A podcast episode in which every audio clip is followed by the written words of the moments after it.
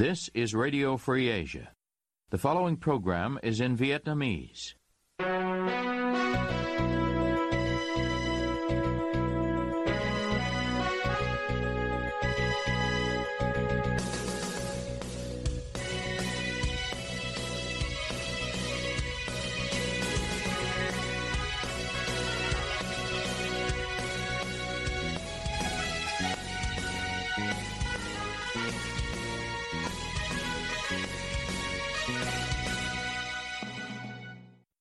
Đây là đài Á Châu Tự Do, phát đi từ thủ đô Washington, D C, Hoa Kỳ.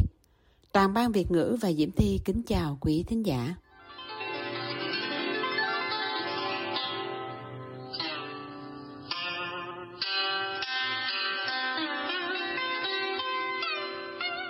Kính mời quý vị theo dõi chương trình phát thanh tối ngày mười tám tháng hai năm hai nghìn không trăm hai mươi bốn đang được phát từ lúc chín giờ tối giờ Việt Nam trên mạng xã hội Facebook và YouTube. Mở đầu cho chương trình phát thanh hôm nay, thưa quý vị, Tập đoàn Dầu khí Quốc gia Việt Nam thua kiện công ty Power Machines của Nga có thể bồi thường lên đến năm trăm triệu đô la. Mối quan hệ hai nước ảnh hưởng ra sao sau vụ này? Ca Nguyên trình bày, mời quý vị cùng nghe.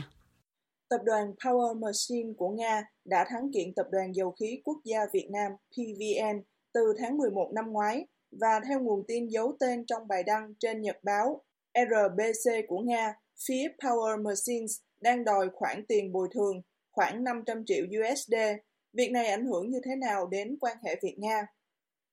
Nhận định về vụ kiện này, thạc sĩ Hoàng Việt, chuyên gia nghiên cứu quốc tế cho rằng những tập đoàn làm việc với nhau thì phải có đụng chạm, khi lợi ích bị xung đột thì phải sử dụng biện pháp ra tòa án quốc tế. Theo ông, vụ kiện này không có gì quá ghê gớm.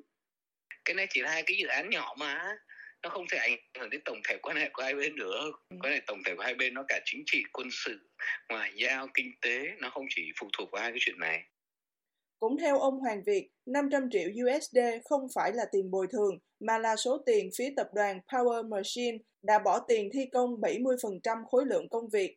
Nay, dự án không thể tiếp tục, thì phía tập đoàn của Nga kiện đòi lại số tiền này.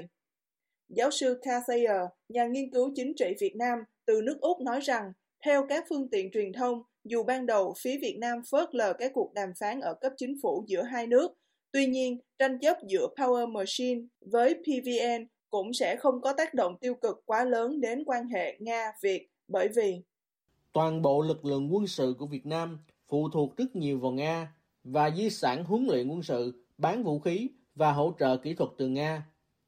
Việt Nam không có lợi nếu thực hiện các bước gây tổn hại hoặc làm suy yếu quan hệ song phương. Tuy nhiên, mối quan hệ hợp tác không giới hạn của Nga với Trung Quốc đặt ra những thách thức mới cho Việt Nam. Việt Nam sẽ phải cố gắng giữ quan hệ với Nga, đồng thời tìm cách hợp tác với các đối tác chiến lược toàn diện khác là Trung Quốc, Ấn Độ, Hàn Quốc, Hoa Kỳ và Nhật Bản. Tập đoàn Power Machine của Nga và Petro Việt Nam P V N dính đến vụ kiện qua hợp đồng kỹ thuật mua sắm và xây dựng E P C vào năm hai không một bốn nhằm xây dựng nhà máy nhiệt điện Long Phú một tại tỉnh Sóc Trăng. Vào tháng hai năm hai không một chín, sau khi thực hiện khoảng hơn bảy mươi phần trăm dự án, thì Power Machine đình chỉ hợp đồng E P C với lý do bất khả kháng. Điều này đã bị P V N bác bỏ. Tranh chấp sau đó được đưa ra tại Ủy ban Liên Chính phủ Việt-Nga về hợp tác kinh tế, thương mại và khoa học công nghệ. Tháng chín năm hai không một chín, Power Machines khởi kiện Việt Nam Petro tại Trung tâm Trọng tài Quốc tế I A C ở Singapore. I A C đã đưa ra quyết định cuối cùng có lợi cho Power Machines vào tháng mười một năm hai không hai ba. Hiện tại, chi tiết của quyết định này vẫn được giữ bí mật. Theo giáo sư Kathayer, sắp tới, chính phủ Nga có thể sẽ nêu vụ việc Power Machines với chính phủ Việt Nam một cách riêng tư. Quyết định của I A C được đưa ra bởi một tòa án quốc tế có uy tín, và vì vậy, nhiều khả năng Việt Nam sẽ đàm phán gói bồi thường cho Power Machines như đã từng làm với Rosneft vào năm hai không hai không. Công ty Rosneft có phần lớn vốn của chính phủ Nga, nắm quyền sở hữu hai lô dầu khí không sáu chấm một và không năm chấm ba trên mười một ở mỏ Lan Đỏ ngoài khơi Việt Nam, và Rosneft dự kiến dùng các giàn khoan của tập đoàn Anh Noble Corporation để khoan các giếng này. Nhưng theo truyền thông Nga, vào tháng bảy năm hai không hai không, Petro Việt Nam hủy bỏ hợp đồng giàn khoan vì sức ép của Trung Quốc. Nói về số phận của nhà máy nhiệt điện Long Phú một trong tương lai, Thạc sĩ Hoàng Việt cho rằng Việt Nam sẽ tiếp tục tìm kiếm một nhà thầu khác để hoàn thành dự án. Ông dự đoán đó có thể là một tập đoàn từ Mỹ hoặc châu Âu và chắc chắn không phải là Trung Quốc. Trung Quốc thì Việt Nam không bao giờ chọn cả, không được chọn. Là dân nó cũng phản đối. Hai là Việt Nam không tin tưởng Trung Quốc trong những cái dự án trên Biển Đông. Việt Nam với Trung Quốc có những những cái lợi ích xung đột trên Biển Đông, cho nên Việt Nam không bao giờ chọn các nhà thầu từ Trung Quốc trong lịch sử, chưa bao giờ chọn hết ạ. Theo ông Hoàng Việt, dự án này nếu muốn tiếp tục phải chờ đến khi vụ kiện tụng tranh chấp được giải quyết một cách rốt ráo. Nó từ thời từ thời của Bộ trưởng Công Thương trước, rồi ông Trần Tuấn Anh để lại. Thì nếu mà ông Hồ Đức Diên bây giờ là Bộ trưởng Bộ Công Thương thì có lẽ là ông muốn phải giải quyết dứt điểm thì ông mới dám nhảy ra. Chứ còn nếu mà ông nhảy ra bây giờ ông cứ giữ chừng thì thì có khi trách nhiệm lại thuộc về ông. Giáo sư Kathayer cho rằng Việt Nam cần phải rút ra bài học để tránh các vụ kiện tương tự trong tương lai. Theo ông, yếu tố chính của tranh chấp giữa Power Machines và pê vê en nảy sinh khi các lệnh trừng phạt của Hoa Kỳ loại bỏ các ngân hàng Nga ra khỏi hệ thống thanh toán quốc tế SWIFT, Hiệp hội Viễn thông Tài chính Liên ngân hàng toàn cầu, nhằm ngăn chặn việc giải quyết tài chính giữa Power Machines và pê vê en. Do đó, giáo sư Kathayer nói tiếp. Việt Nam cần phát triển các cơ chế thay thế để chi tiền vào các thỏa thuận thương mại trong tương lai với các tập đoàn Nga. Điều này có thể bao gồm các ngân hàng trung gian ở Trung Quốc và các nước thứ ba khác và hoặc trao đổi hàng hóa. Qua vụ tranh chấp này, Thạc sĩ Hoàng Việt cho rằng Việt Nam cần phải nắm vững và tuân thủ luật quốc tế. Bài học cho Việt Nam là phải nắm vững luật quốc tế và phải tuân thủ luật quốc tế, không thể bất chấp ý chí của mình được. Trong trường hợp này hoàn toàn điều đó là bất khả kháng, mà tại sao Petro Việt Nam, lãnh đạo Petro Việt Nam có bao nhiêu cơ quan tư vấn đều không cho rằng nó là bất khả kháng. Và cuối cùng nhất định không trả tiền cho người ta. Và đến lúc phải ra tòa rồi cũng phải trả, có thoát được đâu.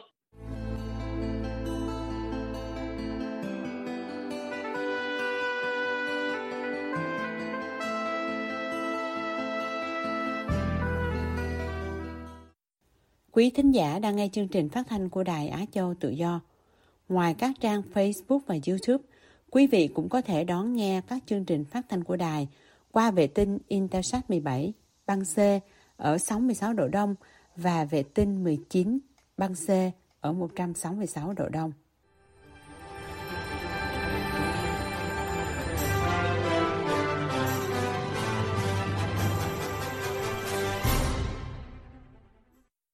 Tiếp theo chương trình hôm nay, thưa quý thính giả, cách quản trị ở Việt Nam ảnh hưởng ra sao tới ngành năng lượng?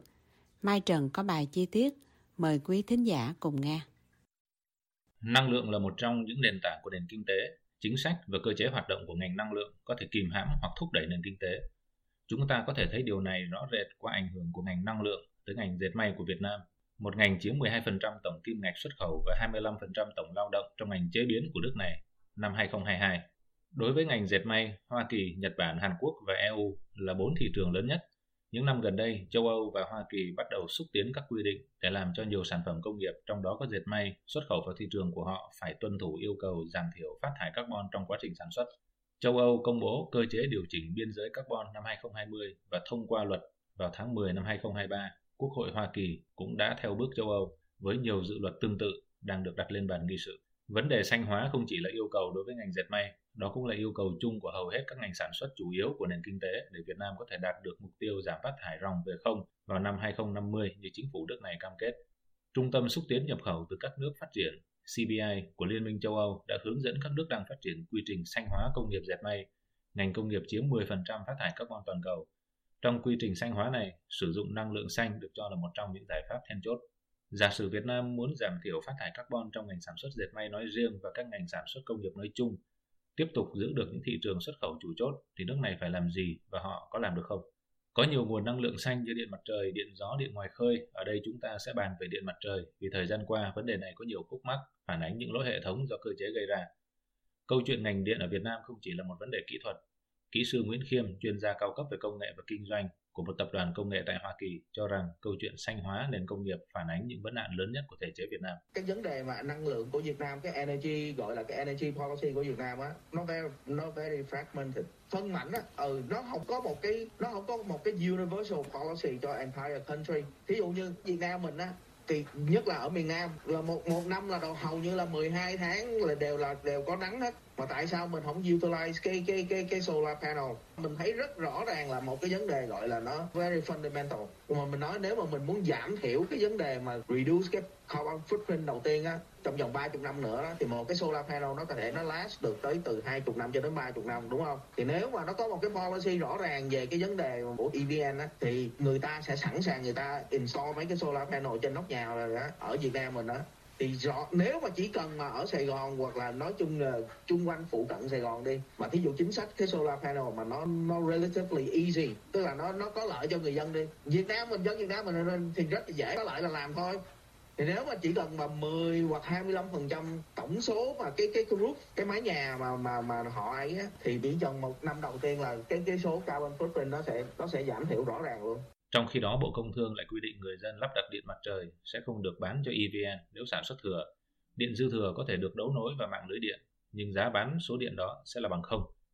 Bình luận về vấn đề này, ông Nguyễn Khiêm nói: Việt Nam mình á, thì bị một cái vấn đề là không tự chủ được solar panel, phải nhập từ Trung Quốc. Nhưng mà cái chuyện nhập từ Trung Quốc, bây giờ cái giá solar panel bên Trung Quốc là bây giờ nó bị giống như là nó bị rớt giá khủng khiếp luôn. Bây giờ nếu mình mua cái đó thì mình chỉ có lợi thôi chứ mình có hại. Chỉ có một cái vấn đề môi trường là ba mươi năm sau nữa, tức là từ giờ hai giờ hai người hai hai mươi hai hai bốn ba mươi năm sau rồi hai mươi năm bốn thì cái vấn đề là khi cái cái solar panel nó không còn hoạt động tốt được nữa thì mình phải recycle nó như thế nào, cái đó là một cái vấn đề thôi. Nhưng mà cái đó cái solution đó thì sớm muộn gì người ta cũng có sẽ tìm ra một cái solution khả dĩ. Nhưng mà cái issue là bây giờ là vậy, nếu mà Việt Nam muốn reduce carbon footprint để được cái bây giờ nếu mà Việt Nam được cái đó để được tiền trợ cấp của European thì Việt Nam phải giảm thiểu cái carbon footprint. Thì thấy rõ ràng là chính cái chính sách về điện với lại về energy independent của Việt Nam là nó nó phát lên thịt nó, nó là từng mảnh vỡ chứ nó không có cái gì gọi là thống nhất. Trên thực tế hiện nay Việt Nam phát triển điện mặt trời vượt xa quy hoạch. Tuy vậy, vấn đề phát sinh lại là năng lượng điện mặt trời vượt xa quy hoạch nhưng không giúp cho mục tiêu giảm phát thải carbon trong quá trình sản xuất năng lượng. Vấn đề ở đây là Bộ Công Thương để cho ngành sản xuất điện mặt trời phát triển ồ ạt nhưng không xây dựng cơ chế hợp lý để cho lượng điện này có thể được đưa vào phục vụ nhu cầu. Một chuyên gia trong ngành năng lượng ở Hà Nội, không muốn nêu tên vì lý do an toàn, giải thích cho khán thính giả a ép a về sự thất bại của cơ chế trong ngành năng lượng. Theo ông, cách quản trị ngành điện ở Việt Nam đã phá hỏng mọi loại quy hoạch ban đầu, dẫn tới ngành năng lượng bị bóp méo. Theo quy hoạch điện bảy, bản điều chỉnh công bố năm hai không một sáu, Việt Nam sẽ đưa tổng công suất điện năng lượng mặt trời từ mức không đáng kể hiện nay lên khoảng năm trăm tám mươi mê-ga-oát vào năm hai không hai không và khoảng bốn nghìn mê-ga-oát vào năm hai không hai lăm. Đến tháng mười hai năm hai không hai ba, Thanh tra Chính phủ Việt Nam công bố kết quả thanh tra Bộ Công Thương và e vê en, tức Tổng công ty Điện lực Việt Nam trực thuộc Bộ Công Thương. Theo kết luận thanh tra này, Bộ Công Thương đã sai phạm khi phê duyệt một trăm sáu mươi tám dự án điện mặt trời với tổng công suất mười bốn nghìn bảy trăm lẻ bảy mê-ga-oát, cao gấp mười bảy phẩy ba lần mục tiêu tám trăm năm mươi mê-ga-oát năm hai không hai không của quy hoạch điện bảy. Thậm chí công suất mười bốn nghìn bảy trăm lẻ bảy mê-ga-oát này còn vượt xa mục tiêu bốn nghìn mê-ga-oát vào năm hai không hai lăm như nói ở trên. Giải thích về hiện tượng này, vị chuyên gia ẩn danh nói: Bảy được chấp thuận rồi, các tỉnh nó lại đề xuất lên Bộ Công Thương một số cái dự án khác để gọi là là, là, là sửa đổi bổ sung quy hoạch bảy, thì nó bổ sung quá tràn lan. Bộ Công Thương thì e vê en thì bắt đầu là, là, là chấp thuận cho rất nhiều nhà đầu tư bổ sung, sau đó đưa lên Thủ tướng thì cũng chấp thuận. Đấy, nên là chấp thuận sai. Vừa rồi thanh tra Chính phủ nó thanh tra một loạt thì thì nó chỉ trích luôn từ Chính phủ cho đến Bộ Công Thương là làm sai quy hoạch. Nó không dám chỉ trích từ Thủ tướng, nhưng mà nó chỉ trích Bộ Công Thương là dám đưa cho Thủ tướng trình cái sai. Ngoài Bộ Công Thương phê duyệt hầu hết các dự án mà các địa phương gửi lên, bất chấp quy hoạch quốc gia đã công bố, việc công ty e vê en thuộc bộ này kiểm soát hoàn toàn ngành điện cũng gây ra những hậu quả lớn. Ngoài quyền lực gần như tuyệt đối của e vê en với chủ đầu tư tư nhân, mê hồn trận các thủ tục chồng chéo do các cơ quan khác nhau trong hệ thống nhà nước từ trung ương đến địa phương cũng đưa chủ đầu tư vào mê hồn trận. Phần lớn các chủ đầu tư vẫn đang nằm trong mê hồn trận này mà chưa ra được, vị chuyên gia ẩn danh ở Hà Nội nói. Vậy có bao nhiêu thủ tục mà doanh nghiệp phải hoàn thành để được bán điện? Vị chuyên gia chỉ ra là chủ đầu tư phải hoàn thiện bốn mươi thủ tục pháp lý để có thể được bán điện. Ông liệt kê một số thủ tục tiêu biểu từ giai đoạn giải phóng mặt bằng cho đến thuê đất nhà nước năm mươi năm, lệnh khởi công công trình, thiết kế cơ sở, thiết kế kỹ thuật, thiết kế bản vẽ thi công. Ông cho biết mỗi một thủ tục giấy tờ do một cơ quan khác nhau phê duyệt, ví dụ chủ trương đầu tư, quyết định đầu tư do Sở Kế hoạch Đầu tư của tỉnh cấp, còn giấy chứng nhận đầu tư thì tùy thuộc vào quy mô dự án mà do Sở Công Thương, Sở Kế hoạch Đầu tư của tỉnh hoặc Ủy ban Nhân dân tỉnh cấp. Ông nói tiếp. Thì tất cả những chủ đầu tư mắc cái lỗi này cũng bị lỗi, thủng cái này, thủng cái kia, nhưng mà vẫn cứ cố tình vê en để được bán điện đã, để lấy dòng tiền cash flow. vê en nó mới bảo là cái việc nghiệm thu công trình xây dựng đó, chủ đầu tư phải đi làm việc với các sở xây dựng rồi sở bộ khác, bộ xây dựng khác. Nếu không có cái đấy vẫn muốn ký và mua điện thì vẫn mua. Nhưng khi mà công an và bộ xây dựng đánh về cái tội không nghiệm thu được công trình đấy thì tao sẽ truy truy thu tiền của mày. Và bây giờ hầu như đến tám mươi phần trăm các chủ các chủ đầu tư đều bị vướng mắc những cái là gọi là thủ tục chưa xong mà vẫn bán điện. Những cái số mà số mà đã hoàn thành một trăm phần trăm các thủ tục pháp lý đúng luật ấy là nó chỉ đếm trên đầu ngón tay thôi. e vê en không chỉ can thiệp vào việc đầu tư mua bán điện mà còn độc quyền nắm khâu phân phối điện. Vị trí độc quyền này cũng góp phần tạo ra môi trường không minh bạch trong ngành năng lượng Việt Nam. Vị chuyên gia ẩn danh phân tích cho a ép a. Mô hình hóa hệ thống điện toàn quốc gia thế này.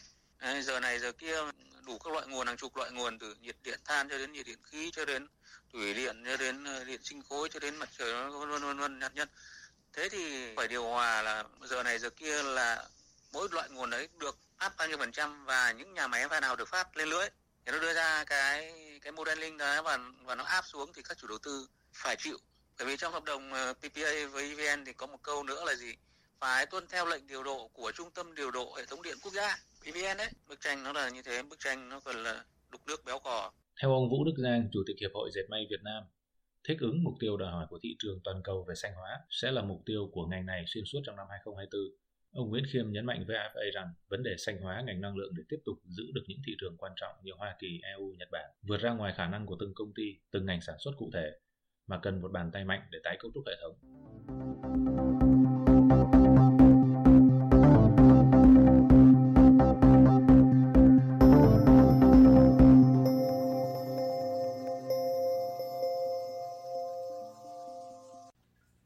Trước khi kết thúc chương trình, mời quý thính giả nghe bài hát Trong tim nhau của nhạc sĩ Tuấn Khanh.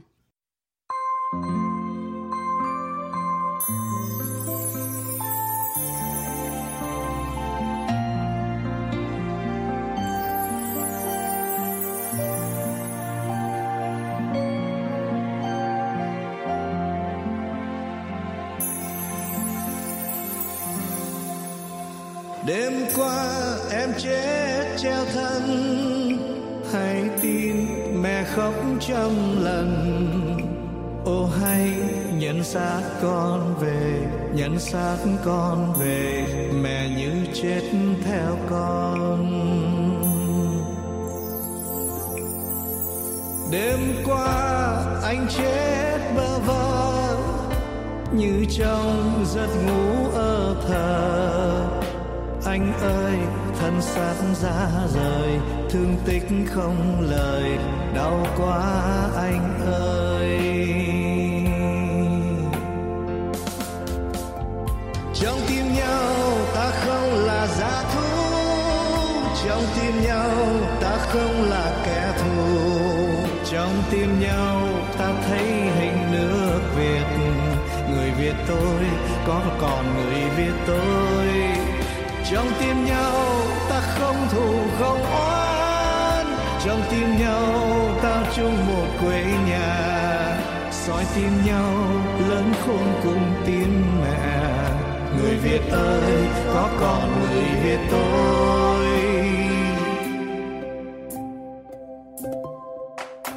Hôm qua em chết xanh xao, oan khiên vùi lấp nơi nào. Đêm đen che khuất chân trời, che khuất phần người, che khuất em tôi.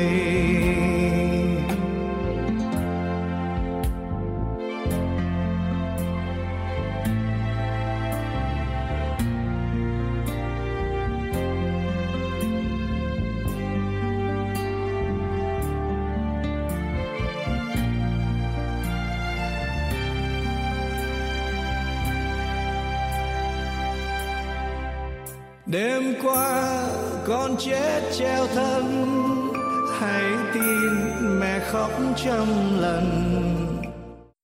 Quý thính giả vừa nghe chương trình phát thanh tối ngày mười tám tháng hai năm hai nghìn không trăm hai mươi bốn của Ban Việt ngữ Đài Á Châu Tự Do. Toàn Ban Việt ngữ và Diễm Thi cảm ơn quý vị đã nghe chương trình hôm nay. Kính chào tạm biệt quý vị.